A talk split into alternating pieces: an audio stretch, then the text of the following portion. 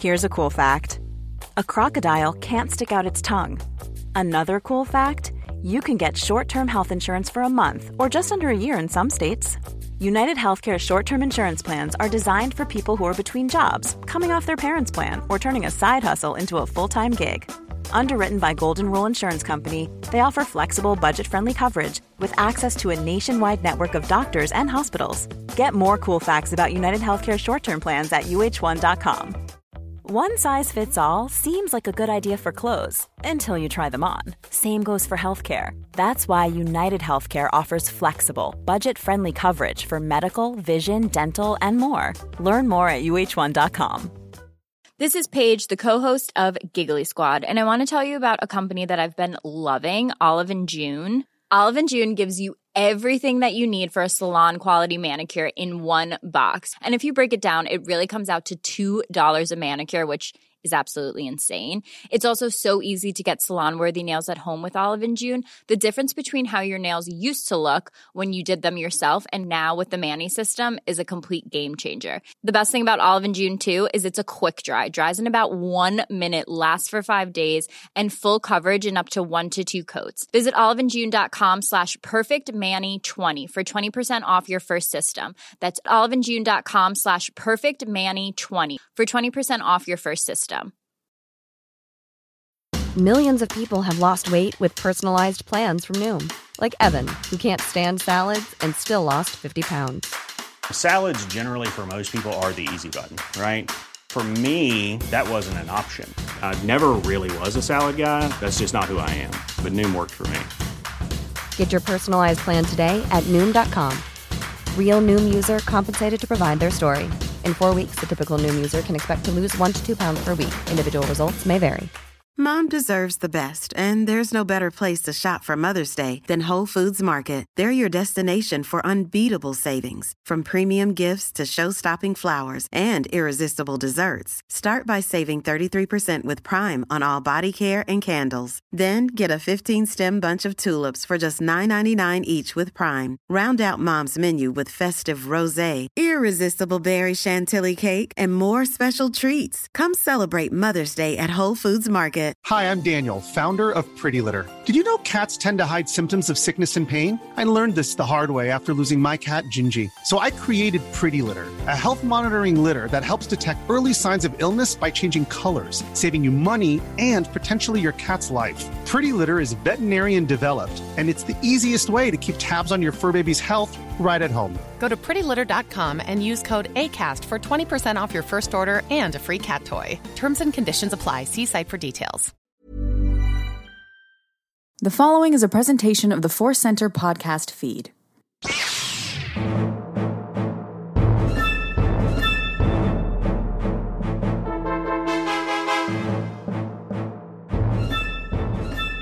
The center of the galaxy, this is the Force Center Andor podcast feed. I'm Ken Napzok. I'm Joseph Scrimshaw, and I'm thrilled that there will be another voice after I'm done speaking. It's me. like, is there more? Nope. yes, it's me, Jennifer Landa. I'm back. Back from my vacation. uh, Jennifer's the sweetest person in the world. She's like, oh, someone else is on the show today. Oh, who is it? Jen's back. Jen's Uh. I was just sad the last two weeks when Ken said I'm Ken Napzok and I'm saying, and I'm Joseph Scrimshaw, and oh no, Jennifer. no, Mhm. I am back. Running through that curtain onto stage. nice. We got a big show planned today because, well, we had some news stories that we had pulled. We're going to discuss. Maybe some other time we'll get to them. But, uh, you know, uh, Good Morning America, uh, America's morning show, uh, I think. I don't know. It's been a long time since I watched it, but the Star Wars fandom did. We had Diego Luna showing up on the show and dropping the first uh, official Star uh, Andor trailer, not a teaser, the trailer. And we're going to talk about that all today. We're going to go in deep. We're going to break it down. We're going to do what we love to do here at Force Center. Before we get to that, we remind you that today's podcast is brought to you by Audible. Get a free audiobook download and a 30-day free trial at audibletrial.com slash Force Center. Over 180,000 titles to choose from for your iPhone, Android, Android, Kindle, or MP3 player. A little bit later, as always, we'll have our Force Center recommends an audiobook we think you should try out on us. I'm talking fast because I'm excited. I'm Star Wars nerd excited, but we are going to catch up. We need to catch up because Jennifer was traveling the world and she's back. Jen, any Star Wars adventures out there in the galaxy? I always say that Star Wars is everywhere. Turns out it's not in the countryside of Italy. I was looking, I was looking when we went to Florence in the little marketplace. Um, I'm sure, actually, no, that's not true. We went into the Lego store in Florence and there it was. They had their little Star Wars section. So I lied. Star Wars is everywhere. Um, but yeah, so we, I wanted to obviously go to Lake Como and visit uh, real life Naboo, but maybe another time. so yeah, it was it was wonderful. It was wonderful, wonderful food, uh, relaxing. I even managed to shoot some videos during my downtime about Star Wars, so that was fun. But nice. I'm happy to be back. Those were some great videos, and I was watching them and thinking, "This is great." Wait, was this made in Italy? Stamped, made in Italy. yes, yeah. handcrafted. Oh, that yeah. is, that is that is great. Uh, were the the Lego sets that you saw were they only Naboo based Lego sets to keep the uh, Italy connection? No, one was uh, I believe the Book of Boba Fett, the the throne room. Oh, I yeah. believe so. I had not seen that one in person. Um, there was a Yoda. I, I was trying to to you know check it out, but my uh, my kids wanted to see the Harry Potter and the Frozen section. So Hey, enough toys to go around for all. for every fandom, absolutely. That's uh well that's awesome. You'll get back there. You'll get to Naboo. We'll all get back to Naboo at some point. Now, Joseph, what about you? Have you experienced or did you find Star Wars in your life this week? I have experienced Star Wars. I really like that. It it didn't just find me; I experienced it.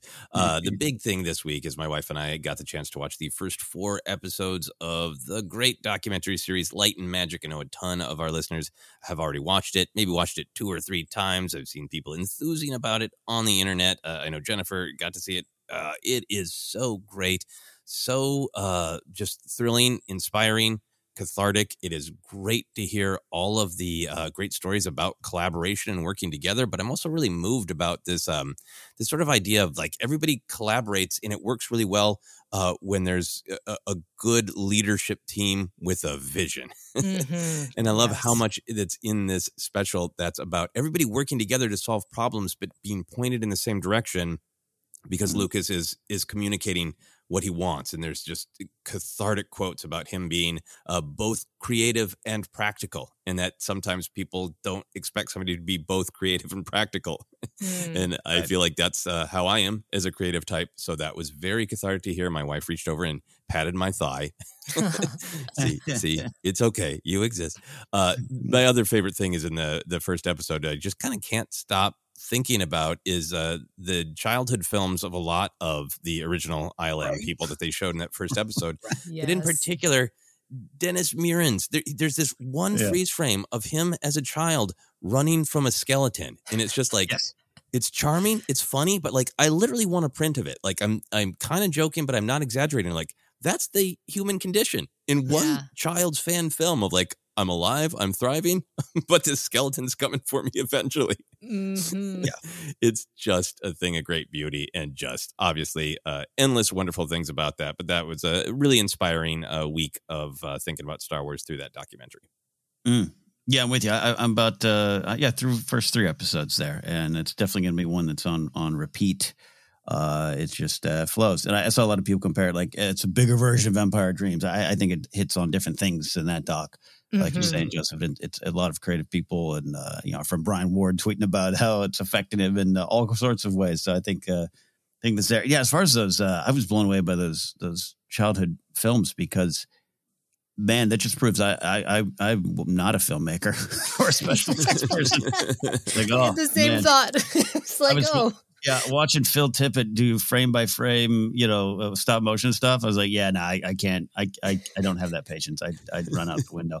Uh, so, uh, but then you know, I was recording into microphones at three. Eh, Go to your youth. Mm. That's what you're supposed to be. yeah. That's what you're supposed to be.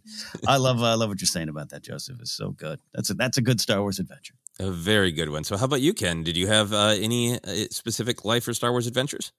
Uh, that's it. That's the one. Watch Light and Magic when I could. I've been reading Princess and the Scoundrel, which has been a lot of fun. I know you're enjoying that book as well, Joseph. Mhm. We'll, we'll, we'll do a dive here in Force Center on that, and it's uh, it's it's uh, if you're an Ewok fan, Jen, Mm. uh, I definitely recommend uh, the book, at least the first hundred pages or so. Wow. Uh, we'll see. Yeah, no, there's some yub nubbing going on. Oh, and uh, some great descriptions of Chirpa and Logray and, and what they bring to the table, both in good and maybe bad ways with Logray. Logray's an interesting character, a little pushy, a little pushy. Wow. Okay. uh, some high quality Ewok content for sure. Yeah, so it's just fun to kind of read that book and remind yourself, uh, you know, at least me, uh, you know, 83, seven years old. This is what kind of started it all for me. And it has that same kind of vibe. It's a lot of fun, Mm. a lot of fun, a lot of fun. So there you go. That's our Star Wars Life Adventures. We want to get to the main event here. And the main event is the Andor trailer, like we said, popping up. Uh, not a surprise because, hey, the show's coming out on August 31st. Oh, wait, we're going to talk about that uh, as well. Some new information. Uh, Diego Luna appeared on Good Morning, Good Morning America, announced this new release date for the series, now premiering on September 21st with three three episodes and then unveiled the new trailer two minutes and 24 seconds. I've seen longer trailers so i kind of wanted more but then that that's a lot of time to live with this wonderful thing. So let's go into the overall reactions here. Joseph jennifer uh, get in here and discuss our thoughts. What do you think about this release date change jennifer I was not happy. I was anxious. I thought, okay, we're going to get right into Star Wars, get back into it uh, in August. I can't wait. Whoa. And then I was also confused, and maybe it's because I've been on vacation. I looked at Bad Batch. Bad Batch is premiering a week after Andor. Wasn't it supposed to be premiering in August? Am I remembering that correctly? they were always going to overlap, right? They were always Um, going to overlap.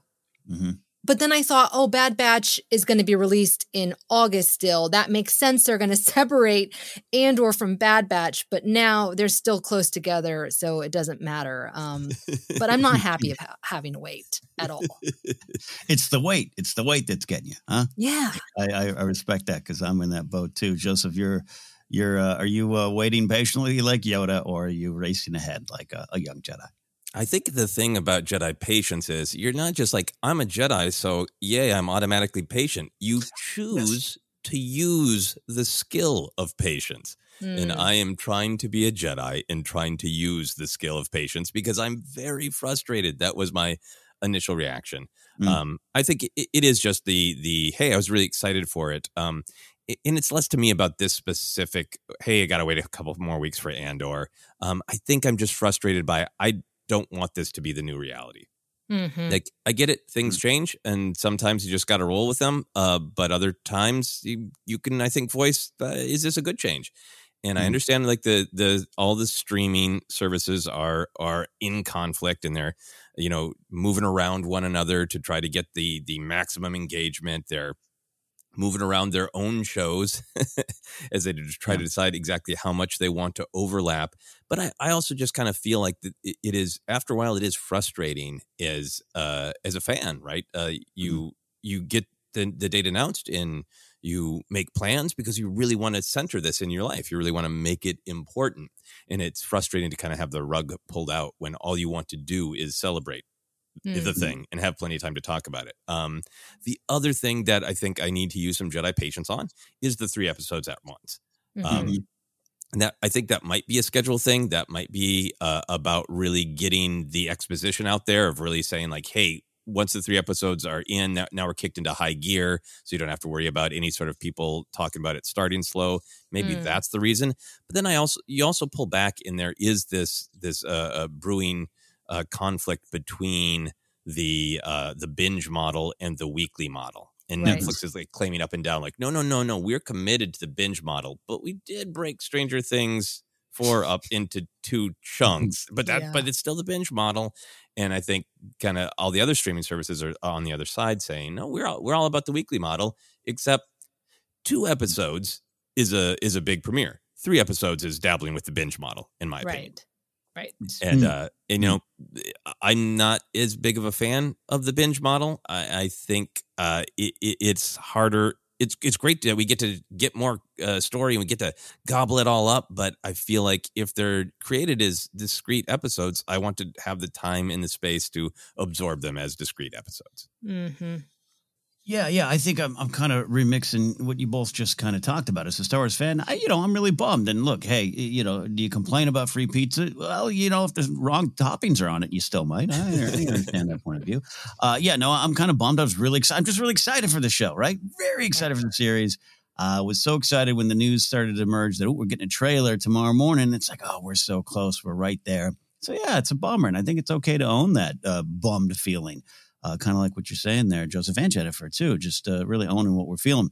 Now, eh, you know, uh, jokes aside, uh, you know, I am uh, I am uh, running a House of the Dragon and Rings of Power podcast these days, Are kind of revamping it, so I can live with a little extra space. But that's personal. That's not oh, right. That's not that's not right. But um, yeah. I think, yeah, I'm just going to add to kind of what you're saying. I, I think the cynical side sees it as as a release day wars with the other streaming services uh, a little bit of Disney's feet stepping on their themselves on their own feet with their slate of programming, trying to figure out what works best there. I, I don't know what the stats are showing them either way.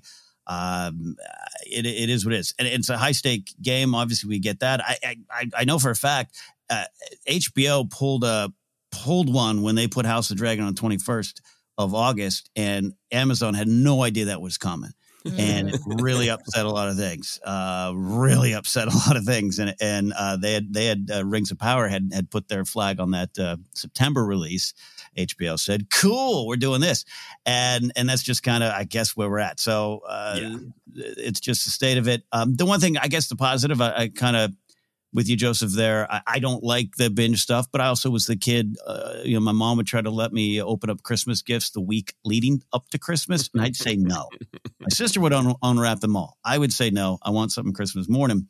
Uh, but yeah, the three episodes, I want to be able to live with it. But it does, I guess, the positive is help control a little bit of the uh, discourse and narrative uh, in, in, in today's uh, kind of uh, fast moving pundit world and fan world. I don't think that's the reason they did it, but if it's a uh, positive byproduct, I'll uh, I'll sit on that uh, that space and, and kind of try to enjoy that as it as it as it as it comes, I guess. But yeah. yeah. Absolutely, yeah. the The three episodes, I'll enjoy them. I think it does have a good benefit of the show will be kicked into high gear by the time it mm-hmm. goes weekly, and yeah, just a little bit of patience to wait for Andor. So my frustration is less about Andor specifically and more about just the like, the reality is I don't trust any release dates. Mm-hmm. They've told me when Bad Batch is premiering, and I'm like, cool. I don't believe you. You're now like right. my friend who says, like, of course I'll be there, uh, you know, to help you move. And you have those friends who say that too, and you're like, yes, they will be there an hour early. And that other friend, like, you will maybe be there in time for pizza. And yeah, the, yeah. Uh, the streaming release dates are now the friend who might be there in time for the pizza after the moving party. I don't trust you.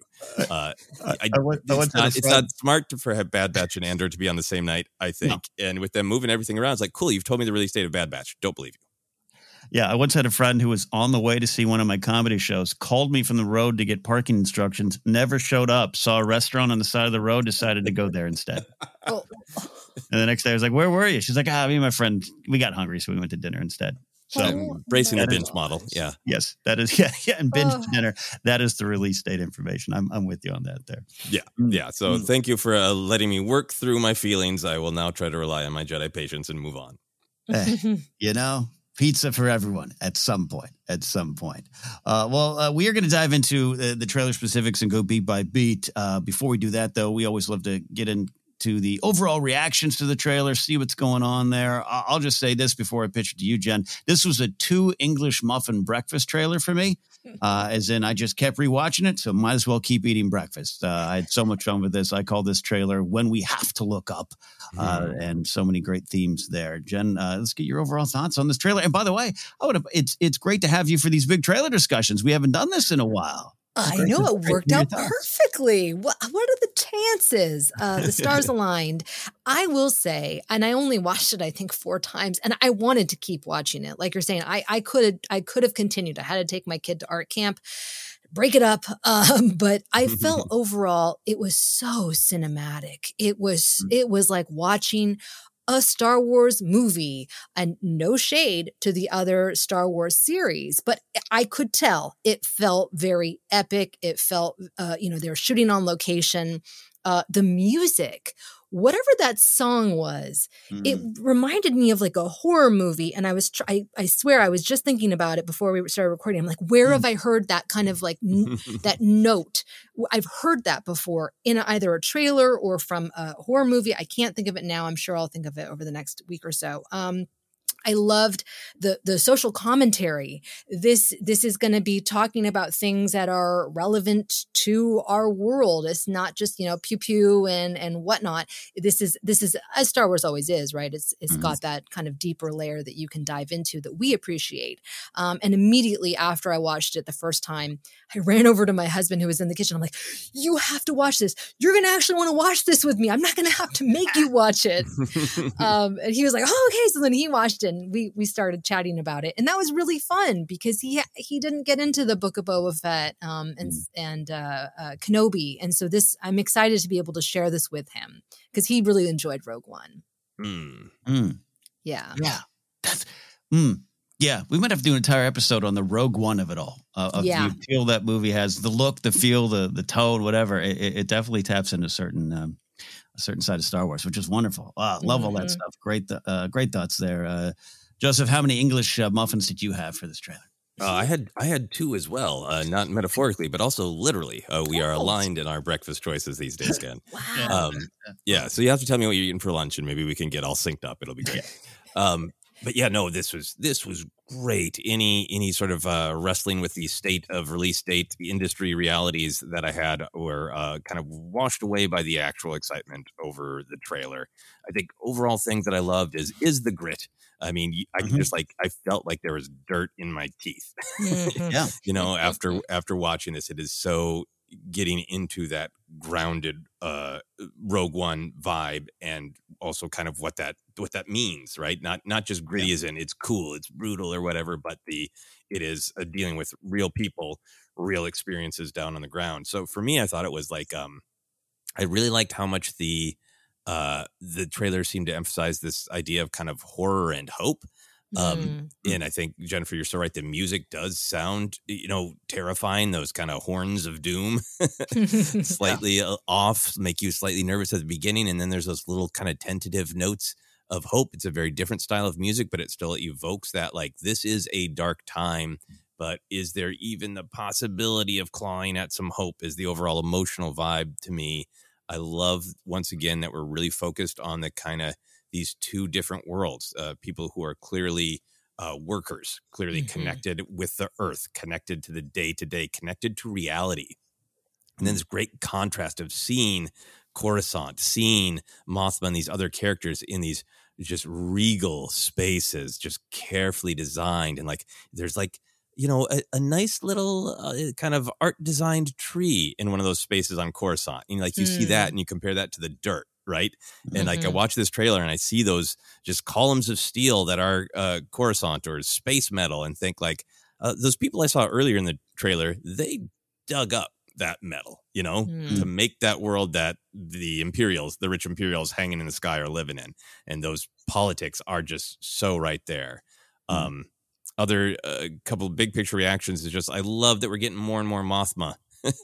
Yeah. Every time we get uh, more perspective on her, more tension, more outfits. Hmm. that shot of her blue jacket in the Senate with the sad Imperial logo on the pod might be my favorite shot in the trailer. I'm so excited uh, for the Mothma.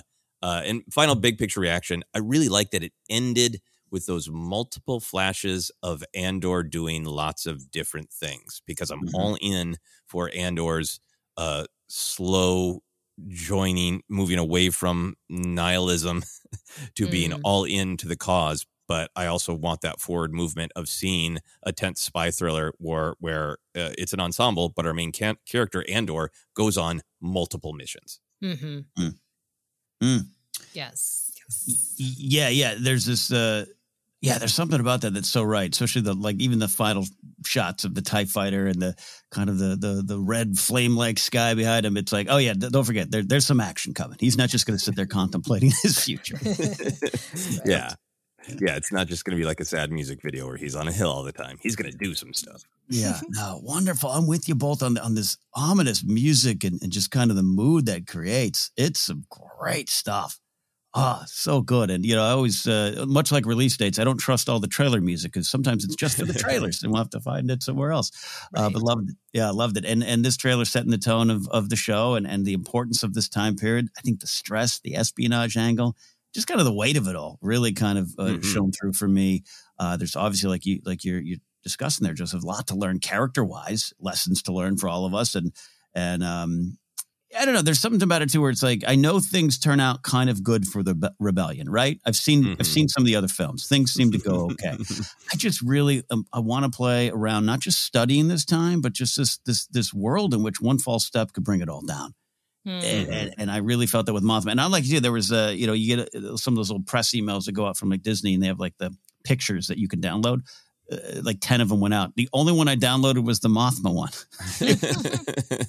there's something so great about it. A lot of it there. We're going to talk about the course of it all here in a bit. And, and all that saying, this idea of this one false step. That's why I also love uh, Saw Gerrera being there. We'll, we'll talk more on that later. But just uh, him kind of showing up when everyone's like, all right, be cool, be cool. We got to figure this out. And he's like, hi, I'm here. Let's do it.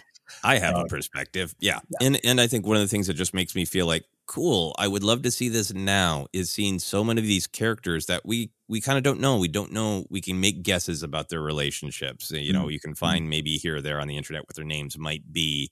Uh, but I'm just so anxious to meet the characters we don't know yet. hmm Oh, really? Yeah, absolutely. Absolutely. The one negative from this trailer no time grappler. Come on. Yeah. I need some time grappler grunting going on as he does in the teaser right away at the beginning. Yeah. Well put together trailer. That's our overall reactions to that and the news. But we are going to get into the trailer specifics. Joseph, uh, man, what do you got for us here? This is going to be a, a lot of fun diving in.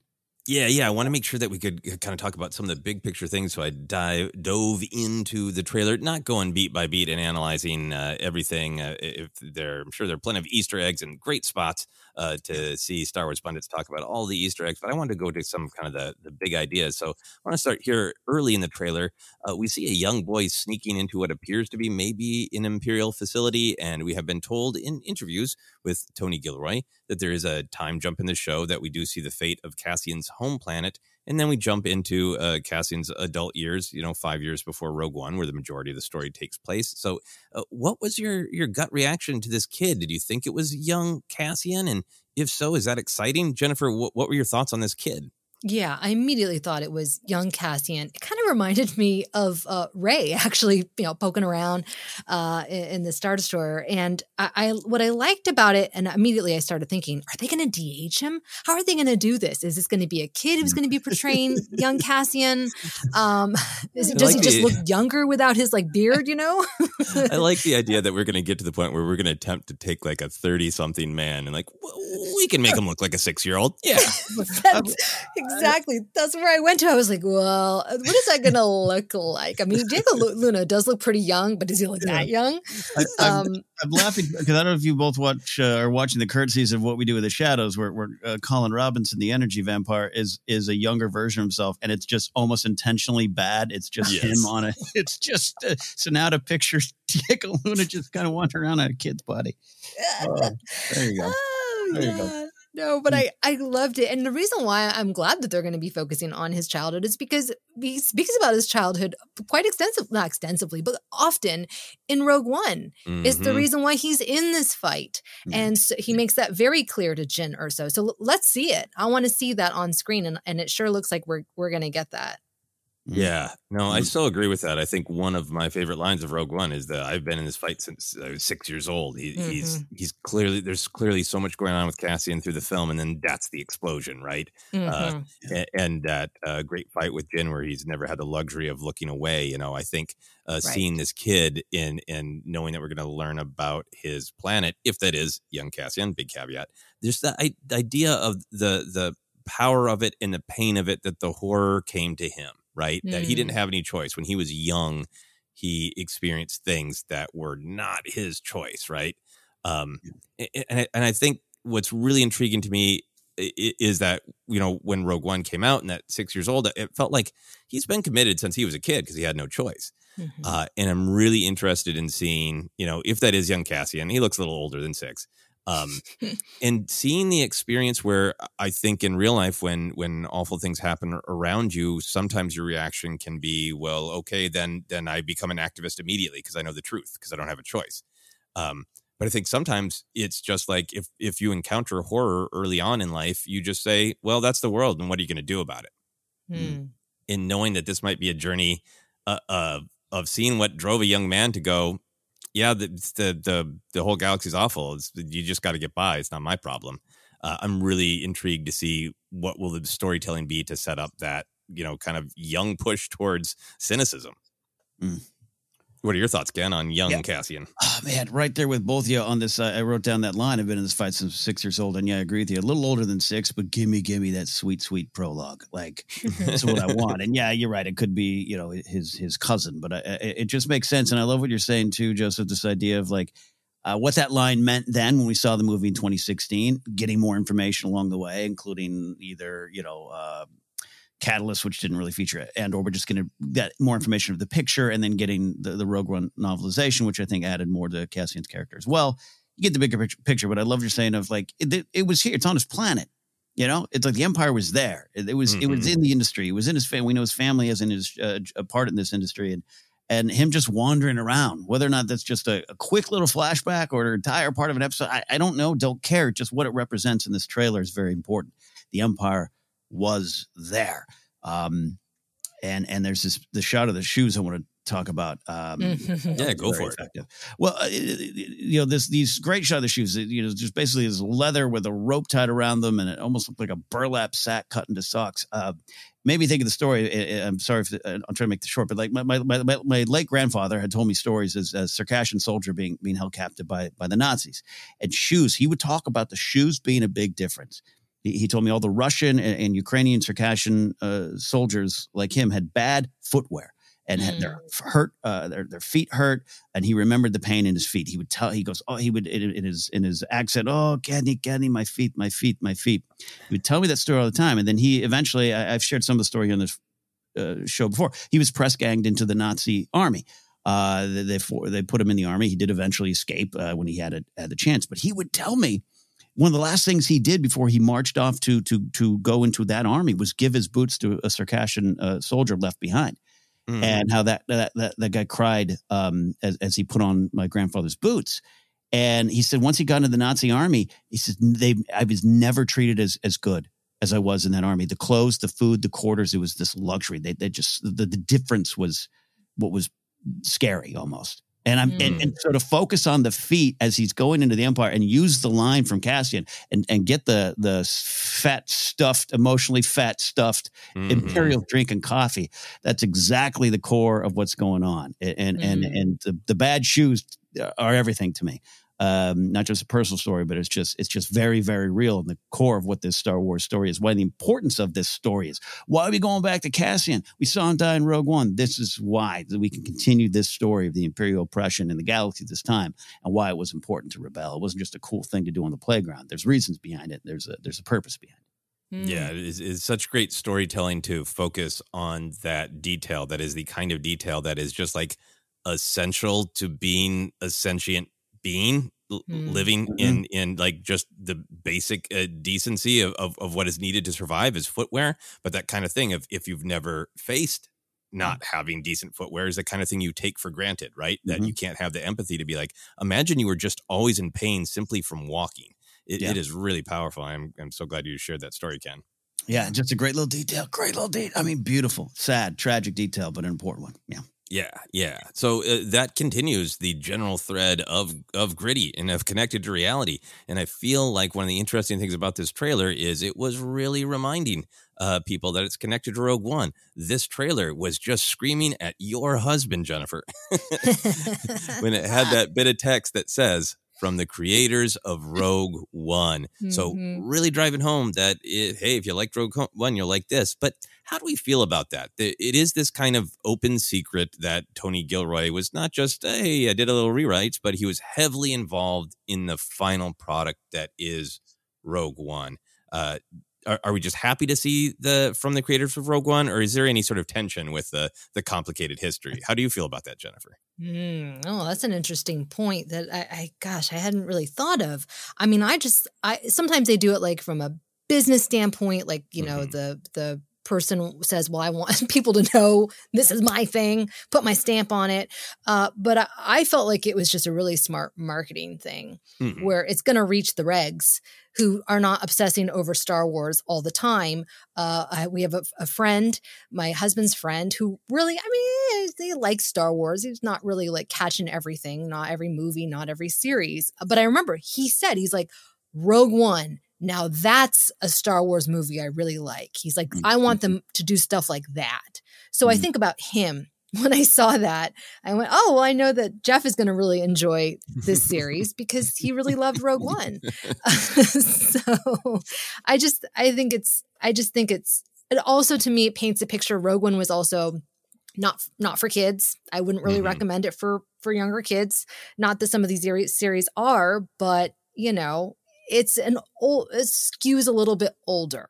So I think that's also a way to let people know like, hey, you're not going to be watching this one maybe with your with your 5-year-old, right? This is, yeah. this is an adult series or young adult series. So marketing from a marketing point, I think it was very very smart. Yeah, I think it's a great uh, marketing point. Makes total sense that they would want to say, "Hey, Jeff, this one's like Rogue One. Don't have your kids watch." Uh, Ken, what are your thoughts? I love Jennifer's perspective on two things here. Yeah, because uh, being not a parent, I, I, wouldn't immediately pick up on the the clue to who not to watch it with. but you're so right, and uh, yeah, and that's just the reality of it. Yeah, we we love being in the Star Wars bubble. We're going to continue to. I got a sofa, pull out sofa in the Star Wars bubble. I ain't leaving. But you know, there's people like your your husband, Jeff. We're not going to pick on them. We, we, that's a, that's the general audience. We need them mm-hmm. to watch yes. these shows. We don't get more of these shows, and I love that. I think it works from that point of view. I I did think of it initially, uh, Joseph, uh, uh, uh to your question of of um, I, I, I, saw I saw some people, even some comments on our YouTube videos. There was one comment about I'm kind of bummed. Like, uh, why wouldn't Gareth Edwards direct one of the episodes? And I, I just never stopped to think about that. And I'd even throw a little uh, little bone there for uh, Gary Whitta, who had a lot to do with the development of, of, of the overall Rogue One story and, and, that screenplay before a lot of the changes. And yes, writers, you know, hop on and off projects or are mm-hmm. asked to hop on and off projects, I should say, or forced. Um, but hey, I don't know. History is written by the victors, right? And Tony Gilroy won. Mm-hmm. won. So uh, welcome uh, to Hollywood. What's your dream? I think right. maybe that is my emotional reaction of like, yeah, I, I, think it was early in the the Disney era. I think uh, uh, if all the reports are to be believed, that you know Tony mm-hmm. Gilroy came in and not only uh, rewrote part of the script, but directed a huge amount of the reshoots, right? Yeah. Um, and then Gareth Edwards was just a champ about it, right? He, mm-hmm. He's so nice, so friendly, so supportive. Went out there, celebrated the film, uh, and I think there was just a little bit of cognitive, not cognitiveness, a little bit of like, hey, that's that's the way it goes. Uh, mm-hmm. Tony Gilroy was heavily involved in the final product of Rogue One. They do want to let uh, all of the Jeffs know, uh, all of us who liked Rogue One, know that, yeah, not only is it like Rogue One, it is from the same creators. So if you liked it, that all makes sense for me. But it's also just like they've never officially come out and said, actually, Rogue One should have said directed by Gareth Edwards and Tony Gilroy, but we, mm. we didn't say it, you mm. know? Yeah, um, right. So I think my main reaction to it was, I think this is great that makes it clear to the general audience. If you like Rogue One, you'll like this. And it also made me look up when is Gareth Edwards' next film coming out? I'm going to be sure to go and support that. It's yeah. called True Love, and it's allegedly coming out in October of 2023. But we'll no. see if that date changes. Uh, but he's got another movie coming, and I just think he's he. The, it's hard to be an artist and, and deal with uh, uh, talking to the public and putting a, mm. a, a spin or a, a, positivity on how hard Hollywood can be behind the scenes. Yeah. And I, I enjoy his work, and I think he did a great job uh, of being an emissary of this movie. So I want to support yeah. his next movie coming out. Hmm. Uh, any other thoughts uh, before we move on? No, I think that's a great way to look at what, what Gareth did. It was so early on in that era, right? And, bigger controversies followed. But I, the, I remember hearing back in the press days uh, around the office here. Uh, you know, Gareth knew how to play ball. When the situation got bad, he just had a, he sucked it up and played ball, and that's why he was uh, still involved. And I, I, think you're right. He went, he put his best face forward, Joseph, and just kept saying, "Yep, believe in this, believe in this," and I, I'm I'm thankful for that. Yeah, absolutely. All right. So we got to see and understand a whole lot of Luthen. Uh, he has a great quote where he says, Cassian Andor, the Empire is choking us so slowly, we're starting not to notice. Uh, he appears to be a rebel operative, Luthen, uh, capable of blending in with the high society of Coruscant to meet with Mon Mothma. What does this clarity add to the character to see him kind of operating in multiple worlds? And we see him talking to Saw as well. Of course, we'll, we'll talk about Saw in, in a moment, but right now I want to concentrate on on Luthen and seeing these different aspects of him. Ken, did you feel like you understood who Luthen was more from this trailer? I think he was the star of this trailer. Actually, I really, Mhm. I really think it was. not And but uh, your quote that was a great. That was a great Luthen. I love that he Cassian Ender. Like we're already not pronouncing the names correctly. Like he's going to be it's Endor. Ender. Um, loved everything about it. I see him as this this bridge between the the two worlds uh, or all the worlds. So he's a bridge bridge uh, to every direction we need to go. Uh, this key to the movement and the fight that's coming, uh, and so it just kind of positions him well in the story. This trailer really just puts him right in the center. Uh, yes, it's truly a show that is Andor in the title. We see Andor, the most Andor we've gotten so far in, in, in trailers and clips and everything. Like he's got a lot of action. It centers around him, but as even Diego Luna says, there's so much more than that. There's an ensemble. There's so many characters you know, and, and to see that Luthen and, and an actor of, uh, of that gravitas, a favorite critic word, uh, Stellan Skarsgård, it just really works for me. It just really, really uh, fit the tone, fit what I would think a rebel operative or someone trying to start the rebellion would would be like in that time, along with the Mothmas and the Grayers and all of them. But uh, I just loved it. It was great stuff, and he and he's already quotable. He's already quotable, Cassian Andor. Uh, All right. uh, Jennifer, what did you think of uh, of Luthen in this trailer? I have in my notes. I'm not being very articulate here. He's all up in this trailer. That was my note. Mhm. I love this trailer. oh man! But even my husband, he was like, "Wait, who's who's this guy? Have we seen him before?" Because he was he really seemed like he was the star, um, which obviously he is one of the stars of this show. Um, and then I, there was a moment where I was like, wait, is that him in a wig? Is that him? I, I was confused for a moment, but I'm uh, obviously, you know, he's he's on spy missions. He's doing things. He's putting that black cloak on, looking like Kylo Ren. Um, I'm loving all the different costumes that he's wearing. And what I think is interesting is that we're gonna we're gonna get some more context on on you know who he is, why he has become a rebel, why he is is a part of this fight, and that I think he's not just this cool gravitas gruff kind of character. We're gonna Mhm. really learn about his motivations, and that uh, to me is is exciting. Is that you know in this action spy thriller. We're Mhm. going to get some really good character development. Yeah. I'm all up in this rebellion. I'm all up in this rebellion. I'm all up in this rebellion. Uh, yeah, I think uh, I think I, I loved. I always loved the actor, and I loved his, his grumbly gravitas in the first Mm-hmm. trailer. But it's like, how how is he different from Saw? Right? Because in the first trailer, he Mhm. just he, he seemed like somebody who was trying to convince Cassian to be all in and and do what it has to be done. And like, okay, I know he's going to be different than Saw, but how? And like this trailer is like, well, here you go. Um, I also Jennifer had that age old question. Is that a wig or is this a time jump? Is that Right. uh, is that from the earlier uh, part of the the show uh, when we're in a slightly earlier part of the, the time frame when we're he's you know he has a relationship with Mon Mothma and that's what we're seeing or is it like yeah I got to go to Coruscant and kind of pretend to be someone I'm not or someone I'm not anymore and and I got a wig to do it uh, who knows uh, what was important to me is to see that he had all of these facets right that he was Yes. capable that either he is someone who belongs in the high society of Coruscant, that he has wealth, um, that he has a relationship with whoever that uh, woman character is who says, yeah, you're slipping. And he's like, no, Mhm. I'm not. Um, it, and that he is the one who goes to meet Saw. He's the one who is being a contact for Cassian. The, the fact that he can, if this is kind of about two worlds, that he's the character who can kind of move between all these worlds and characters. Um, that made him a different character to me than Saw. Mhm. And also, it just it so positioned him as like, oh, you're the version of Cassian that's running out of time. You're Mm. you are Cassian, uh, who is going to train Cassian to be Cassian. You're you're the Mhm. rebel operative who is going to be the mentor who is going to train uh, Cassian to be like you. And I was like, Luthen is great. This is awesome. Which episode's he going to die in? episode 10, 11, Right. 12, maybe as early as 6. He's so the mentor. He he's this trailer presents him as the model of who Cassian is going to become. Right. hmm No, that's great, and I can't, you know, whether or not there's clues in any Stellan Skarsgård uh, interview of when he goes or when he doesn't go. I, I I'm not digging up, uh, up that. I, I want to take it all as it comes. But I had that same thought, Joseph. Like, right, like, Yeah. oh, you're a goner, man. Yeah.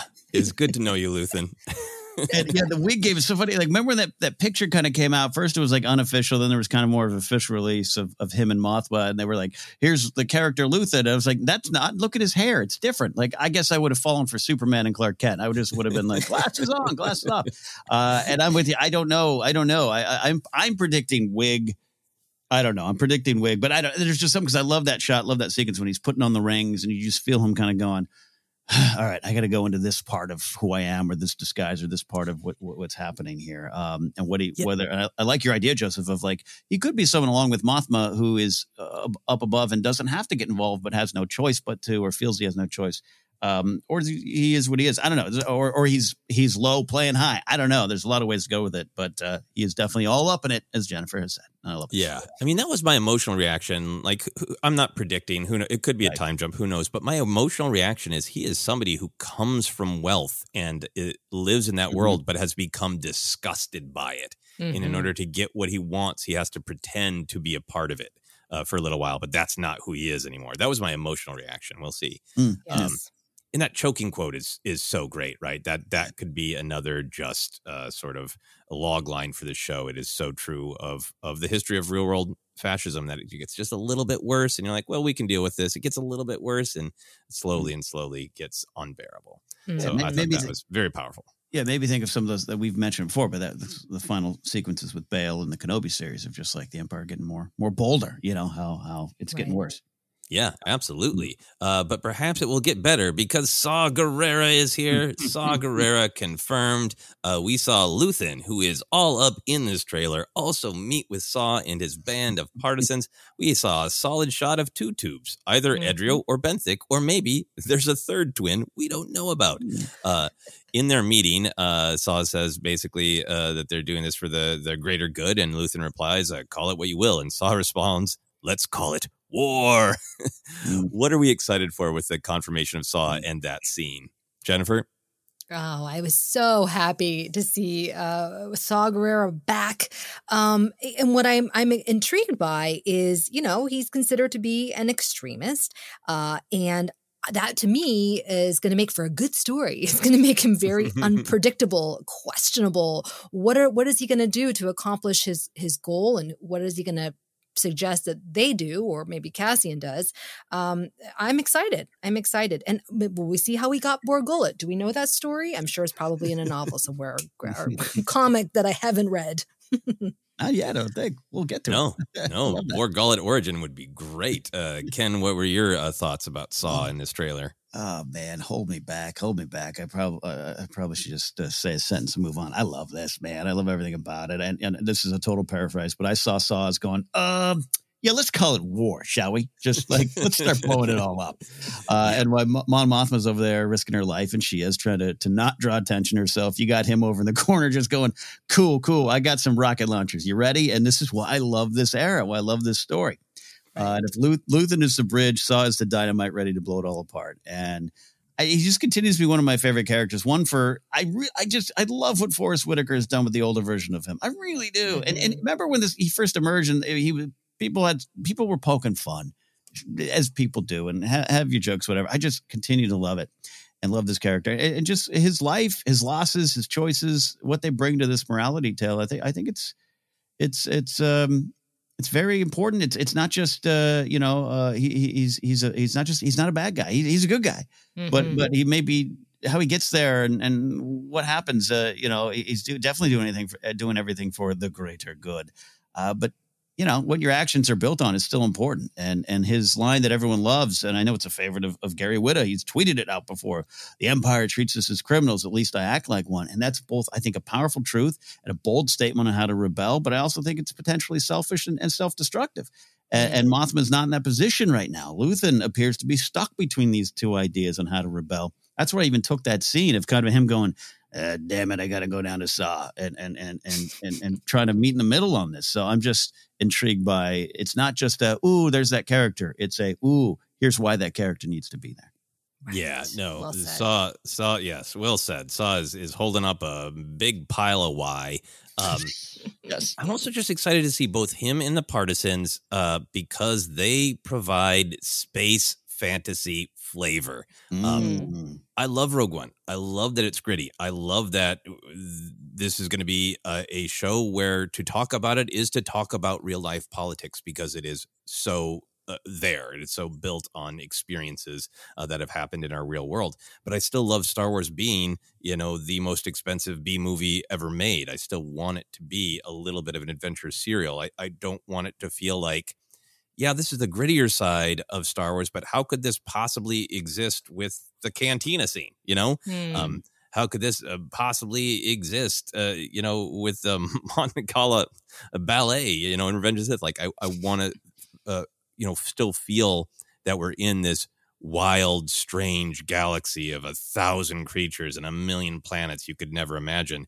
And not only just having the the, the partisans be fun, weird aliens, but the fact that Forest Whitas- Whitaker chooses to go to eleven with his Mm. performance of Saw. Like Yes. Mhm. that's why we that's why we you know poke fun at it or I just celebrate it because I I want it to be not necessarily one to one realism. You Yeah. know, I want characters in Star Wars and performances to be emotionally realistic. I want to know what they're feeling, but I'm fine if the performance itself is not cartoonish, but a little bit elevated. And I feel like that's what Forest Whitaker does. Is just like this person is is a, a tortured space warrior Mhm. extremist uh, Mhm. with who, who's losing you know body parts and his soul left and right and i'm gonna play that fracture uh and, and it, it's just i love the flavor of it and i hope for more of that and i love this line which is like yeah sure you can call it whatever you want it's war you know Yeah. is is so great for that flavor and uh yeah just totally uh, embodying the question of uh not why do we fight? Not should we fight but how do we fight? Yeah. um and seeing luthen like you were saying ken just uh stuck in the middle of saw's approach and mothma's approach is great. And to me it, it means that it's going to wrestle with some of these big star wars questions of uh how do we fight? Uh that is yes of course the empire needs to be stopped but are we taking actions that we absolutely must or is there a part of us like saw dances on the edge of of like but it's a part of the reason you're doing it because you are furious and you want personal vengeance and what does that do to your soul Hmm. Yeah. Yeah, I, I promise I won't talk about Saw anymore. I, you, it's fine. I was laughing. You, you, you said you know Forest, uh, his performance. You, you not car- we don't think it's cartoonish, but it could be called cartoonish. And I was laughing because like when he was a quote cartoon, he was he was more put together, more kept, and, and obviously different performer. I just love that Forest came along, and I haven't read a lot of his insights into his his choices, and I don't need them. I, I just love watching an actor work. But him going in, cool. He's breaking because of the burden of all his losses and what he's fighting for this is what he should be. This is what he should feel like and sound like and look like. It's, it's exactly why I love the character so much. I think you're so right. It, it, it adds that Star Wars flavor to a very realistic character. I Yeah, was going to say, I'm sorry, go ahead. no no please jennifer go ahead I'm just I'm shocked. I had not heard that people were were poking fun at his per- performance for being like uh, over the top or whatever. To me, it felt very real. And I mean, if you've met people who are on, the fringe and who, who are uh, you know unhinged, they're going to be in a heightened state. They're not going to be you know what's uh, very common in movie acting and TV acting. I'm talking like this, and I'm just going to not barely move my lips, right? No, Mhm. like he is in it. He is his body is in the cause. He is he is a rebel. And so I want to see that reflected in the performance. To me, it just makes it so much more real that he would be this leader um, and be very um, heightened. So it's just so surprising to me. Although I like Jared Leto's performance in House of Gucci. So you know, what do I know? I, I actually like House of Gucci. Uh, Uh, i yeah, really yeah. loved house of gucci yeah, Anyway, me too. I saw it on the plane. I, I loved it. I was like, why, why do Yeah. people ban this? You know, so everyone has their own opinions, but I, I think it really, really makes the character very um, exciting to watch. I Yeah. yeah, I just sorry. I, I, yeah, right. It was just it was early on. It was just one of those like, oh, what what the hell he's is he doing type of meme approach to some Mm. criticism that sometimes uh, we try to emerge out of out of that pool. Yeah, no, I, I totally agree with you, Jennifer. I feel like if my estranged pseudo space daughter that I left alone with a blaster and a knife because I thought it was best for her suddenly reappeared in my life, Mhm. I would probably say it in the same way. Did you come Yeah. here to kill me? Mhm. It's just it's it is it's just raw emotion. It's great. Mhm. All right. We'll have plenty of time to talk about Saw. Let's move on to Mon Mothma. Let's talk Mothma. We get to see her in the Senate with an awesome blue jacket uh, in a meeting with Luthen. Uh, we hear the great quote that she is saying uh, to what appears to be another uh, high society uh, Coruscant person. As long as everyone thinks I'm an irritation, there's a good chance they'll miss what I'm really doing. This was one of the highlights for me. Uh, what clarity do you think this line uh, gives to Mothma's role in the show, Jennifer? Oh, that line really hit home because as a woman, especially I, I imagine, you know, in these types of spaces uh, where there's there's not as many women, or especially in politics, people often seem see women as irritating or their voices shrill. All these Mhm. things, right? And that to me, oh, that was very very powerful. It's like you you all are underestimating me or or, or and are annoyed by me. You have no idea what I am capable of and who I really am. Oh, that Mm. just that really that that made me excited. There, you know, she's going to be a fantastic. I mean, she is a fantastic character, but getting to know her motivations is going to be really exciting. Oh, Jennifer, I love that perspective. That and that that makes it uh, so rich. I, I had this weird emotional reaction. I've been excited to see Mothma forever, but I kind of had this uh, reaction this morning seeing this trailer of like, I've known this woman for forty years, but I've been waiting to meet her for forty years. Like, who is she really? Because we get to see this stoic leader. We get a little bit more uh, behind the scenes in various, you know, books, in comics, and in Rebels. Uh, but exactly how she handled herself in the Senate, right? Mm-hmm. What was her tactic in this era in knowing that she's letting her, herself be seen as just a bleeding heart with little pet projects and objections that people can kind of laugh off? Mm-hmm. um, there's that question of how exactly is the Senate functioning? Because we know from A New Hope that the Emperor feels like he still needs it until the Death Star is done. We know that you know Vader taking Leia is a little bit of a of a political risk, right? Mhm. Um, so you get the sense that the Senate still has some validity, but what is it? Um, and it was really powerful to think that Mothma is aware, like I am going to allow myself to be the voice of uh, contradiction, the theater that makes it look like it's a democracy and not authoritarianism. Mm. I'm going to be the person that Palpatine can point to and go, see, we're having a debate. It's still a Senate, not just what I say. And she's letting herself be seen like that so she can do the real work that most people aren't seeing or appreciating. That was really, really powerful. Uh, Ken, what, what were your Mothma thoughts? Uh, well said on both of you uh, there, uh, Jen. I really appreciate uh, and respect that perspective uh, of what what she's doing. It, it, it's just kind of that shot of of her sitting on the couch and the doors closed and she's all alone, um, locked behind the doors there in this world, so to speak. Just kind of uh, I don't know backs up uh, what you're saying there, and, and I really love what you said. Uh, yeah, Joseph, you're right. You know, we've known this character for so long, if, especially for our generation, and yeah, spent a ton of great time. Even Princess and the Scoundrel, there's some great Mothma stuff I read last night. Uh, Rebels, so much stuff there. But for Genevieve O'Reilly to say, yeah, uh, you get to see. Uh, really, you get to go behind the gown, I think, or whatever her exact quote Mhm. was, and, and she's just been a statue in a lot of ways because I think she had to, and the burden, and she's just uh, stoic and maybe withdrawn for for various reasons. Now to move beyond that to really see this character, I just uh, love it. And this whole sequence, and, and I actually shout out to uh, Shadows of the Sith author Adam Christopher, who had tweeted out that the actor is Ben Miles, who she's talking to in that this one moment where he says, "What are you?" And what are you doing? I, I got nerd chills at that moment. and there was some, is that Valorum? And there's some speculation of who that is. I, I- it's probably a new character, I think. Um, but uh, Ben Miles has that kind of vibe of a of a politician, you know, Valorum at the time, uh, in- ineffectual uh, figurehead or struggling to not be more than that. And, and you have him on the couch going, "What are you doing?" And her, you know, carrying the burden and the brunt of the rebellion up on uh, the upper side of it. I also, you know, I love as much as I love Saw. You want to yell at him like, "Look what she's doing." And, and, I think Mothma knows the time to fight is coming. She always has the big picture and goals in mind.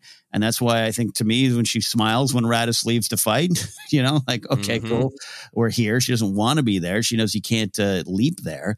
And, and I think perhaps still holds out hope that you don't need to, but I think it's that time has slipped away by the time we see her here. So uh, she's out there to find the right path. And she's to me risking just as much as Saw and Luthen, and from a certain point of view, Andor and those who've seen this trailer, because she's not Noah Jabal she's risking everything, including her life. She's uh, not just her position and her status. She's she's going to eventually, if she isn't already, risking her life, and that's some of the tension there. So uh, excited for that. Um, that's kind of been present in some of the other materials, but to see it um, uh, on display here, love everything about it. Yeah, I, I, think that's the thing is no matter how much we've seen Mothma in other materials, and, and maybe I'm forgetting something, it's almost always what is Mothma doing for somebody else? Is, you know, mm-hmm. what mission is she sending somebody on? What is she asking of somebody else? So to get to see her fear, her anxiety, her experience, her sacrifices is really, really powerful. Uh, I love what you're saying about how powerful uh, the response is uh, from the actor Ben Miles of like, mm. "What are you doing?" And you just wanted to turn and go, "I'm building the original trilogy of Star Wars." It's uh, yes. really, uh, really powerful and very cool. And I think uh, having having both Saw and Mothma in the trailer just makes me feel like we are going to get into some of these big picture things of Saw's angrily attacking things here or there, but is he really making a difference? Mothma's the one mm-hmm. doing the work to build something uh, with a long term view. Mm-hmm. And, and I'm mm-hmm. really kind of curious to see if the show sort of celebrates both or says Mothma's way is the way that's going to make a difference in the end. Yeah, and, and, and I know we might want to move on, but I, I just want to add because yeah. like a lot of times when I when I throw out that that that Gerrera quote about at least I act like a criminal, a lot of times I've seen that before being used to talk about real world things, which might be correct to use it in the way. I get where it's coming from, but it was kind of used to slag off Mothma in that approach, right? At mm-hmm. least Saw's blowing things up and making a difference. And I think this series potentially is going to show you, no, no, no. Though he's got a greater good mind, he's got some other things he's working on. Um, but Mothma is is risking everything. I'm excited for that, and she is taking action. Yeah. Mm-hmm. Absolutely. All right. Well, uh, Ken, I think we're, we're going to take a quick break here and then we'll get to a couple more beats in the trailer. Love that. Before we do that, as always, we want to have a Force Center recommends an audiobook we think you should try out on us. A lot of great books out there. Joseph, what do we got today? Uh, well, we want to recommend The Princess and the Scoundrel, but it's not out yet. So uh, we are rec- recommending another great book that has just come out uh, that I haven't had a chance to read anything but the first few pages of, but I really enjoyed them. A lot of great talk about it. Uh, the new Obi Wan Kenobi book, Padawan by Kiersten White.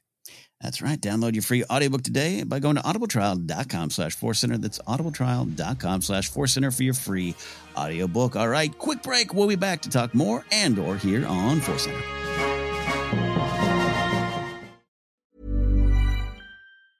Mom deserves the best, and there's no better place to shop for Mother's Day than Whole Foods Market. They're your destination for unbeatable savings, from premium gifts to show-stopping flowers and irresistible desserts. Start by saving 33% with Prime on all body care and candles. Then get a 15-stem bunch of tulips for just $9.99 each with Prime. Round out Mom's menu with festive rosé, irresistible berry chantilly cake, and more special treats. Come celebrate Mother's Day at Whole Foods Market. Hey, I'm Ryan Reynolds. At Mint Mobile, we like to do the opposite of what Big Wireless does. They charge you a lot, we charge you a little. So naturally, when they announced they'd be raising their prices due to inflation, we decided to deflate our prices due to not hating you.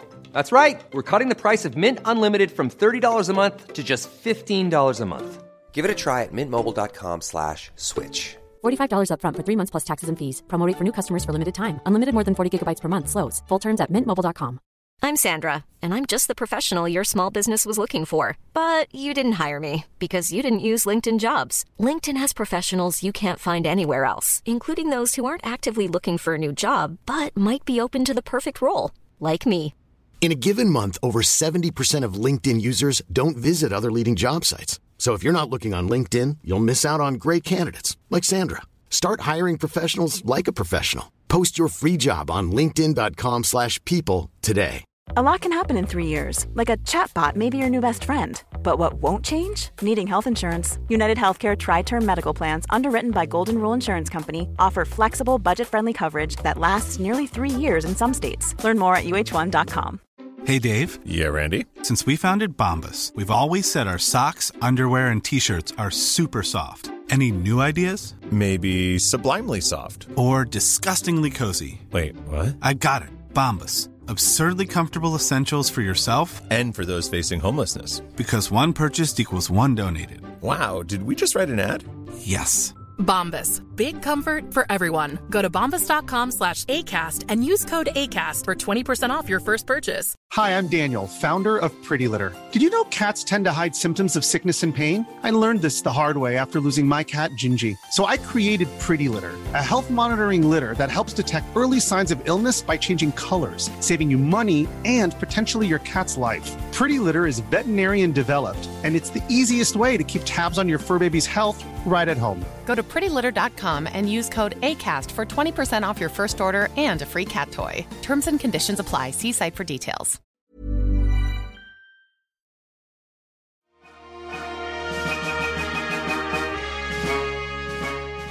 Welcome back to Force Center, the big show, the superstar destroyer of our fleet that Andor might be sneaking into. We are talking about the Andor trailer, everything about it, what it means, what we like, the thrills, the chills, all of it here. Joseph, we got a lot more to get to. What is next on the docket? Yeah, we're going to try to keep cooking by putting all the Imperial stuff in one big bucket. The Imperial presence is obviously huge in the trailer. We uh, we have a return of the uh, emotionally fat and satisfied calf drinkers of the Empire uh, being criticized by Cassian. Uh, we have a great shot of a Star Destroyer swooping low over the beautiful grassy hills and people being terrified. Uh, we see a shot of it looks like Luthen engaging with a ship that is the Arrestor cruiser based on Colin Cantwell's original Star Destroyer designs, which is very Mhm. cool. Uh, we see those Imperial types in the gray and red uniform, and one of them is complaining to another, It's fomenting out there, sir. Pockets of fomenting. Uh, then we see this uh, young blonde Imperial woman, and she is heard saying, You're in my net. Are you a fish or are you a thief? Uh, and we see a lot of shots of, uh, of this particular Imperial. There's a ton to talk about. But I want to ask specifically how we're feeling about seeing this uh, young woman imperial imperial in live action. In the books, in the comics, we have seen a lot of young women imperials, but we haven't seen them as much in live action as main central characters. And this character kind of feels like she is maybe like one of the main active antagonists. Jennifer, what are your thoughts or reactions to that? Oh, I loved it. I thought it felt very fresh. I mean, you, we have a very specific idea of what like a Star Wars uh, villain looks like. This is a newer type of villain. The fact that she's young, I, I'm going to guess that she wants to, you know, she wants to move up the ranks. She wants, she has, craves power, all the things that we that we expect of the Imperials. Um, and yeah, I, I was, I was thrilled because it just it paints a different type of a villain that is obviously anybody can be a villain so why not this beautiful young attractive woman. Why not? Um yeah that's what i got. I think, I, yeah, I'm ex- I'm excited uh, to see some variety, right? Because Yes. the the main active antagonist, and, and we have seen the flashes of uh, what is a little bit more of the stereotypical uh, imperial of the Mm-hmm. uh, older, great uh, British European actor, Mm-hmm, you know, Mhm. in in the science lab. But what we're seeing so far from her is that she's like she seems like the one on the ground who is aware that people are doing things and trying to arrest them, trying to stop them. And I love the idea that we might get to see lots of different ways how people are swept up in imperial dogma. That we get Mhm. to see the true believers. That we get to see those uh, those emotionally fat and satisfied imperials who are maybe just like this is the legitimate government and this is the, the great job and uh, those rabble rousers causing problems. Blah blah blah. And then somebody as young and intense as this woman.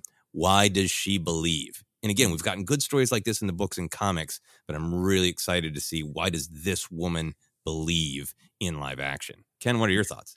Yeah, first of all, to, to the, the first point there, it's, it's about time, right? Inviting everyone to the Star Wars table means everyone can play evil characters too. Is, is what I think. Exactly. Uh, and, and I hope she mentions her cadet classmate Rae Sloane, though. That's the one thing I, I'm, I'm Right. hoping for that. I'm hoping for that.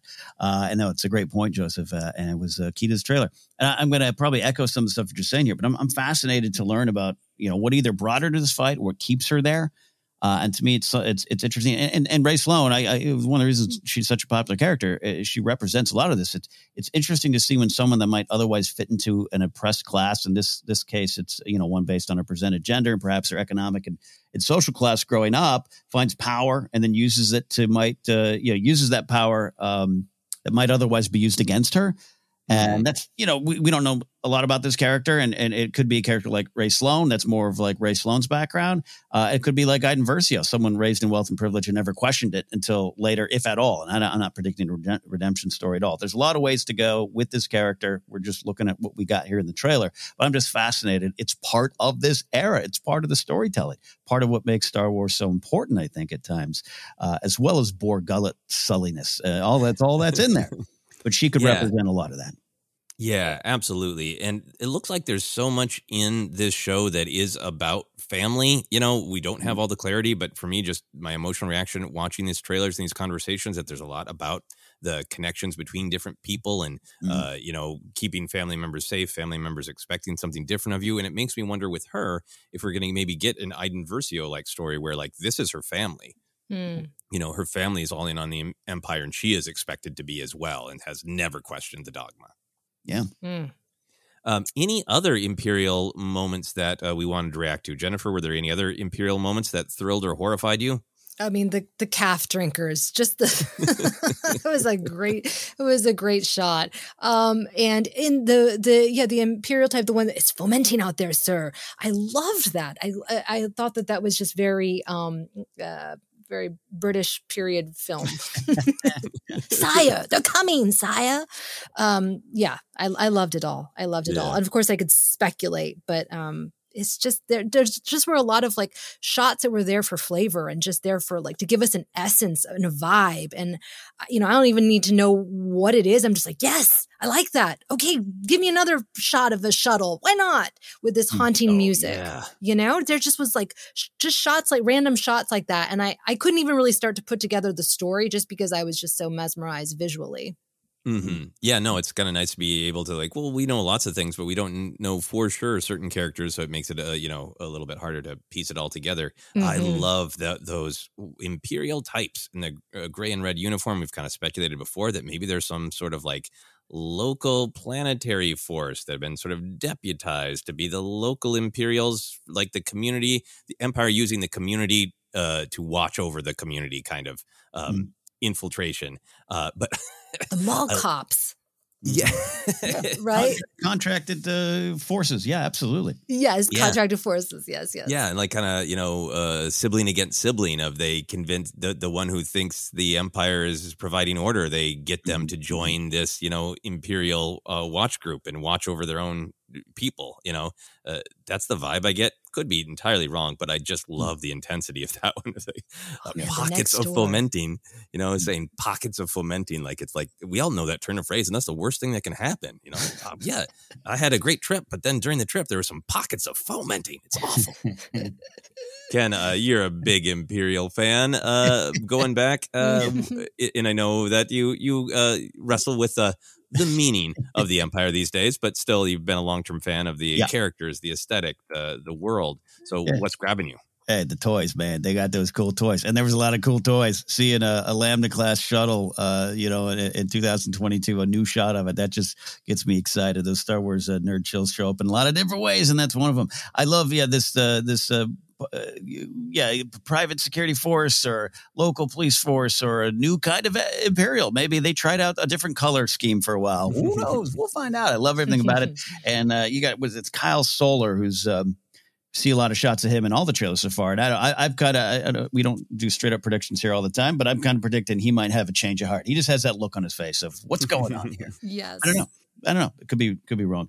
I love it. I love and I love the. Um, you see the fact. Uh, it's what's uh, Adria Arjona is the is uh, the other uh, performer we're seeing in the trailers as well. oh, yes. Mm-hmm. Uh, and her running, and she's been running in a lot of the trailers, and to see her kind of facing off with them and, and dealing with them, um, yeah, just kind of adds to some of the importance there. But overall, and, and there's that one shot at the end there. You know, we got some Tie fighters, we got Cassian uh, flying in that uh, sea of red.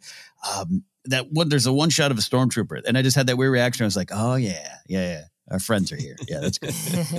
yeah, some more stormtroopers are probably gonna go down in this show. Um, there's also this uh, shot toward the end of the older woman from the first trailer uh, with a tear running down her cheek, uh, and it could be trailer cut magic, but in the trailer, it appears that the droid B2 Emo uh, seems to be comforting her. Uh, what was your emotional reaction to this woman, Jennifer? Do you have speculation on who she is? Uh, anything on about that? I don't. And I was I was trying to remember. It goes by so fast. I need to go back and rewatch it. Cassian's grandma? I don't know. Who who is this lady? Uh, what do you guys think?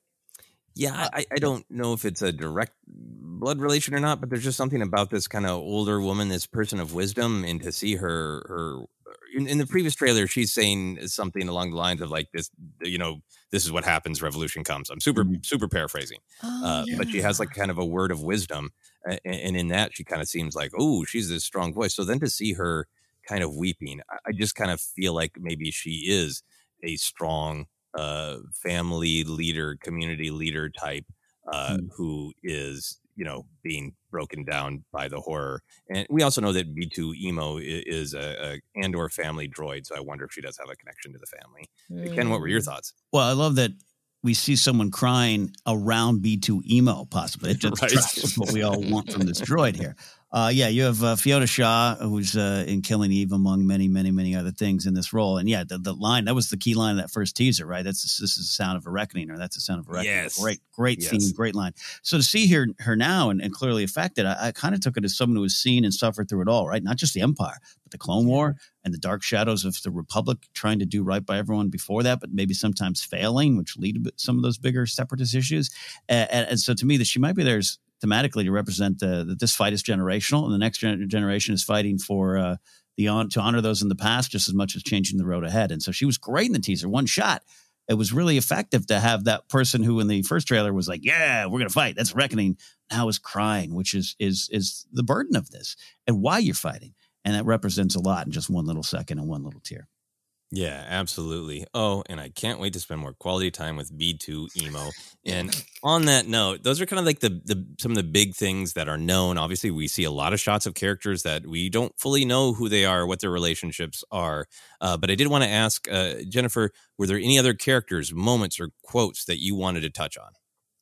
I can't think of any at the moment, but there was a Planet of the Apes like character in the background. Yes. Did you see him? Yes. this is uh he's in uh, I believe the species. I have no idea how to say it. It's O N G I D A E, Ongade, Ongade, Ongade, uh better known as the uh, security of the Canto Bight uh, casino, Pemin Brunts. That's, the species. Yes. Yes, but on quick viewing is like did they paste in uh Caesar from Rise of the Planet of the Apes? That's But it's it's I doubt it is actually Pem and Brunts who's like, yeah, I fought in the revolution and then I became security at the Canto Bight Casino.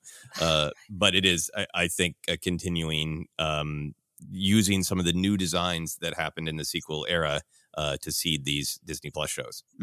Right. Oh, yeah, yeah. I'm looking them up now. Okay. There you go. Oh, well, that was fun. Yeah, I always, you know me, I'm always into the aliens and the creatures. So I'm like, where are they? Where are they? Not, not, not too many, not too many, but Nope. that's all right. I'm sure we'll get more once the, the show comes out. yeah. Yeah, that that was brought up before, uh, even on our own Force Center Discord the, of the last teaser. Like, hey, not a lot of aliens, and and then you got Michael Scanlon going, yeah, yeah, yeah. We pretty much made another movie. Was it? Sca- Yeah, Neal Scanlan. Sorry, not Michael. Neal Scanlan. Yeah, Neal Scanlan. right. Yeah, we pretty much made another Rogue One movie with all, all the creatures. So they're out there. They'll emerge. are. Hopefully, hopefully front. Yeah. Center. And we did see the the uh, the four armed person with the the goggle eyes. I, And it- yes. once again, my space fantasy pulpy heart was delighted to see some weirdness. Oh, yes. with the Gormaanda arms. I was like, all right. Is this a relative of Gormaanda? This is going to be the best clickbait uh, video we could ever do. Uh, is he related to Gormaanda? Uh, Ken, was there any other characters or yeah. quotes you wanted to touch Yeah. on? I just go to the, the pre-platty. Tony, uh, Tony Gilroy, we're going to add in this character for the holiday special. What's the holiday special? Oh, don't worry, just put the character. All right, all right. No, uh, we, we we covered so much. I thought this is a great trailer. It set the tone. Uh, just the, the ominous stuff going on. So I'll re rewatch it and come back to this question on further episodes again and again and again. Excellent. Uh, so that's kind of our look at the trailer. I did want to just touch very briefly on the Diego Luna interview Mm. on uh, Good Morning America. There are a couple of interesting quotes, but in particular, I wanted to share this one. He's talking about the the shooting process, the filming process. He's and he's he's talking about himself like he's a, a, a kid in a in a candy store Mhm. getting to play. Uh, and, he, and he's so charming. Uh, and he says everything is real, everything is there. We don't work with greens. greens. The stuff is built. The props work. They make noises. The pilots are shaking around. and the host even laughed because he's demonstrating he's so into how real it was. I also saw there's a recent uh, article from Empire also discussing this where he's talking about like, yeah, there was one shot. We just needed one shot, but we like climbed for hours up a mountain. It's Yep. all real. How are how are you both feeling about that conversation coming around again? Mm. Of yeah, not much CGI. We're not using the volume. This is real. Ken, Yeah, I feel weird commenting on this with this wonderful light and magic series out there, letting us know that none of it was real. It was all magic at studios, right? Uh, yeah, no, I, I love it. Look, I, I've already seen people say, "Ah, this show looks the best of all the series," and uh, you know, and I'm part of the leader of that sometimes, and I, I don't want to, to spin it against the the folks who are who are making the other shows or the magic of the volume and and what can happen with those LED screens. And I guarantee some of it's probably in here, right? I guarantee more than uh, what Diego said. You know, much like I think of Force Awakens, it's all practical. It really wasn't, um, and I'm fine with that world, right? I'm fine with it. I just it looks good. It looks bigger. It looks. Um, just looks a little bit more real, and that's just the way it is. And I'm excited about it. I know it's not cost effective for every series, and and the tech on the other shows is going to get better and better and better. So I'm confident going forward with all styles, all shows. Uh, but this just makes me excited. I like props that work. Yep. yeah, I, I think it's great for this uh, show because it is uh, appears to be so much of a story about people who are very grounded, very Mhm. you know connected to their environment. Uh, it, it makes you feel the pain when the uh, when the Star Destroyer that was a real Star Destroyer. They flew over those hills, right? No CGI. Uh, no, it it makes sense for this show, and I'm very curious to see once it all plays out. It's 12 episodes. There's a part of me that thinks it was feasible to do real sets, locations because they're being used for multiple episodes, which makes it Mm-hmm. much more affordable. It's not Mhm. a Star Wars show necessarily that's hopping from planet to planet. You have to build entirely real sets for characters to be in uh, for 60 seconds, one episode, and then never again. Mm-hmm. Jennifer, what are your thoughts on the the real? Yes, I read the Tony Gilroy uh, interview with Empire magazine uh, this morning about that. Um, you know, saying they didn't use the stagecraft, the volume, mass. They were buil- building massive sets at Pinewood. You know, shooting on location. I like both things. Why can't one? Why not both? Right? I, I, I think. I mean, there there is something to be said about it being shot on location with these massive sets. It it will look more consistent with Rogue One. Yes. So that in and of itself to me, I think is is important.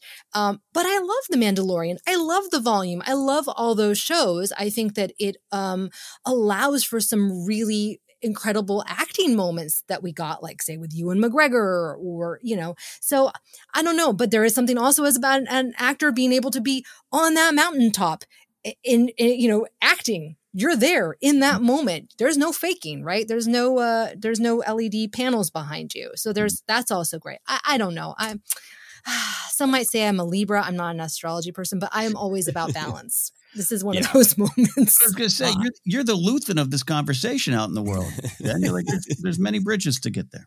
Well, I think that's great too. And I think that sometimes there's been made too much of celebrating one or the other, right? And, and Light and Magic does drive that home of like, it's so cool to see, like, they physically made the X Wings. Those were all real. And then just so many scenes are like, oh, yeah, I, I probably knew, but I totally forgot how many things are matte paintings. And how Mhm. different is that? That, oh, they only had a tiny bit of real set and the rest was a painting. That's the same as the, some of the CGI stuff we talk about, you know? So it, it it really invited me back to to balance. It, it- some things it worked great to shoot with more real sets. Some things work great in the volume. Let's enjoy the show. Um, I had also uh, written down some quotes from Diego Luna uh, uh, about why they were doing the delay in the three episode release because he was he was just he was just spitting. He was just kind of uh, uh, trying to to say, hey, you're going to get it all at once. Uh, I feel like we're going a little bit long, so if it's okay with uh, with uh, you guys, we'll just we'll move past that, and we'll I'm sure we'll have many opportunities to discuss that in the future. And we Yeah. already kind of discussed it at the top. So, No. uh, Yeah. Ken, I'm going to pass the ball back to you. We're really quickly going to end this show, as we always do here on the news show this week in Star Wars history, looking ahead to Star Wars past. Uh, I, I would maybe skip past this too, but I can't miss this opportunity. On August 6, 2001, about nine months ahead of the film's release, the second chapter of the Star Wars saga received its full title Star Wars Episode 2 Attack the Clones. This title has been controversial controversial from this day in 2001 to this very moment. A silly sci fi title, a wonderful ode to the serial adventures that fueled George's desires to create Star Wars, all the above and more. Let's go back to this day. What were your initial thoughts? To the reactions and your reaction to that title. I think we kind of know now, but let's focus on then. Jen, that day, Mm. August sixth, 2001, where were you and what did you say? Oh my gosh, I can't even remember so far back. I, I do, I do, I will remember this that the verb attack, right? It's very aggressive. It sounds very action packed. So I remember feeling very excited about that because, as I've expressed before, the Phantom Menace wasn't quite the vibe that I, that I had expected from Star Wars. So I was like, oh, maybe this one will be more in line with my expectations. Um, yeah, Mm. yeah. So I liked it. It sounded thrilling. That's, nice. It's great to look at it. I, I, I'll go next because I think it's important that Joseph ends this uh, thread. I went, what the hell is this dumb title? What is it, like a 1950s sci fi movie? What are we doing here? What's George doing here? So I'd like to say that uh, I used to be dumb. I used to be dumb. I'm not smart now, but I'm uh, at least a little bit pause for insights to come into my brain. Yeah, uh, that was kind of the point. And is it is it still one of my favorite titles? I don't know. I hate ranking it in titles, but it might come in lower. But at the same time, like you said, Jen, it's pretty much full of action. It pretty much captures the vibe of this wonderfully uh, wild and wondrous and sometimes awkward movie. And uh, I've grown with it. I've grown as a person. But on August 6, 2001, I think I went, beep, what the hell? Beep, George, what are you doing to me, man? so there you go. Joseph, I must cop to my sins. What about you? Oh, you you you had a reaction and you processed it. No sin there. uh, loved it then, love it now. It is a part of my soul. I love this. I, Mm. I- so it was the clones part of it, right? Of just like, hey, yeah, the the Clone Wars coming in these prequels eventually, right? I've been wondering about this for years. Here we go. It's the the the uh, promise fulfilled in the title, and then the fact that it was called Attack of the Clones. I've never had an issue with the part of Star Wars that is a B movie, that is a pulpy serial adventure. I was so used to uh, comic books. Every comic book I read would have a title of like Baptism of Fire. Every other Doctor Who serial is uh, of Doom or of Death is the title. You know, blank of blank. It's to me, it's what I want. I understand like some people bump up against it, but to me, I- had to like look around and be like, why are why are people upset? It's like you're eating a piece of pizza and like, why is there cheese and tomato sauce? Like, well, that's usually what a pizza is. This is what it is. Uh, that that's where I go in my darkest moments because I just feel like it, it's not an aberration. It's a huge part of what Star Wars is. It is the big myth. It is this deep emotional story. It's a million things. Uh, but at its beginning, Star Wars is a B movie serial mashed up with uh, with myth. Um, and I just love and continue to celebrate that side of Star Wars. So thank you, Attack of the Clones. Hey, and thank you for uh, all of you allowing me to have uh, some growth over the years. You didn't know me back then, but thank you for letting me. No, well said, Joseph. Uh, that is exactly what uh, I wanted to hear. This day uh, in history coming up this week, August 6, 2001. All right, that is it. We are out for this week. Thank you all for letting us talk about this Andor trailer. We loved it. We are the Force Center podcast feed. You can find us on Twitter at Force Center Pod. We're on Instagram and YouTube as well. Thank you to all who watched our live Q&A last Friday. We like doing those about once a month. Uh, we appreciate your support. Facebook page is Force Center Podcast. Uh, you can listen to us on ACAST, iHeartRadio, Apple Podcasts, and more merch available. teepublic.com slash user slash Force Center. And you can support us directly at patreon.com slash Force Center. You can find me at Ken Napzok or go to kennapzok.com for more. Jen, where can they find you? You can find me on Twitter, Instagram, and Facebook at Jennifer Landa, TikTok, Jennifer Landa 1138. I have a couple videos out now, some from Italy, and yeah, I'll have more on the way. Absolutely. All right, Joseph, you. Yeah, you can find me Instagram, TikTok, and Twitter at Joseph Scrimshaw. And you can check out my website, josephscrimshaw.com, for all my other comedy adventures. If you're planning on going to the convention in Minneapolis, Convergence, uh, you can go to josephscrimshaw.com slash live shows to check out my full schedule at Convergence, including a new stand-up show I'm real excited about. All that on josephscrimshaw.com. Check it out. That is it. So for Luthen and Cassian Andor getting all up in that rebellion, we'll see you next time here on Force Center.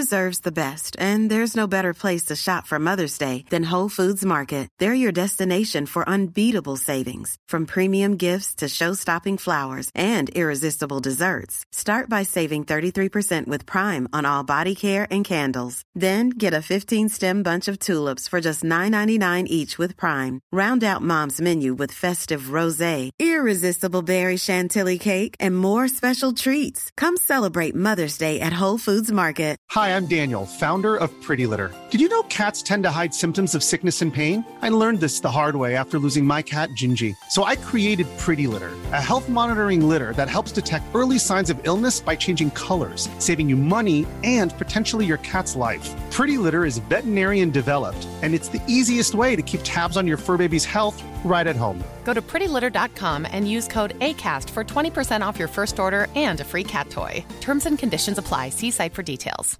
Mom deserves the best, and there's no better place to shop for Mother's Day than Whole Foods Market. They're your destination for unbeatable savings, from premium gifts to show-stopping flowers and irresistible desserts. Start by saving 33% with Prime on all body care and candles. Then get a 15-stem bunch of tulips for just $9.99 each with Prime. Round out Mom's menu with festive rosé, irresistible berry chantilly cake, and more special treats. Come celebrate Mother's Day at Whole Foods Market. Planning for your next trip? Elevate your travel style with Quince. Quince has all the jet setting essentials you'll want for your next getaway, like European linen, premium luggage options, buttery soft Italian leather bags, and so much more. And is all priced at 50 to 80% less than similar brands. Plus, Quince only works with factories that use safe and ethical manufacturing practices. Pack your bags with high-quality essentials you'll be wearing for vacations to come with Quince. Go to quince.com slash pack for free shipping and 365-day returns.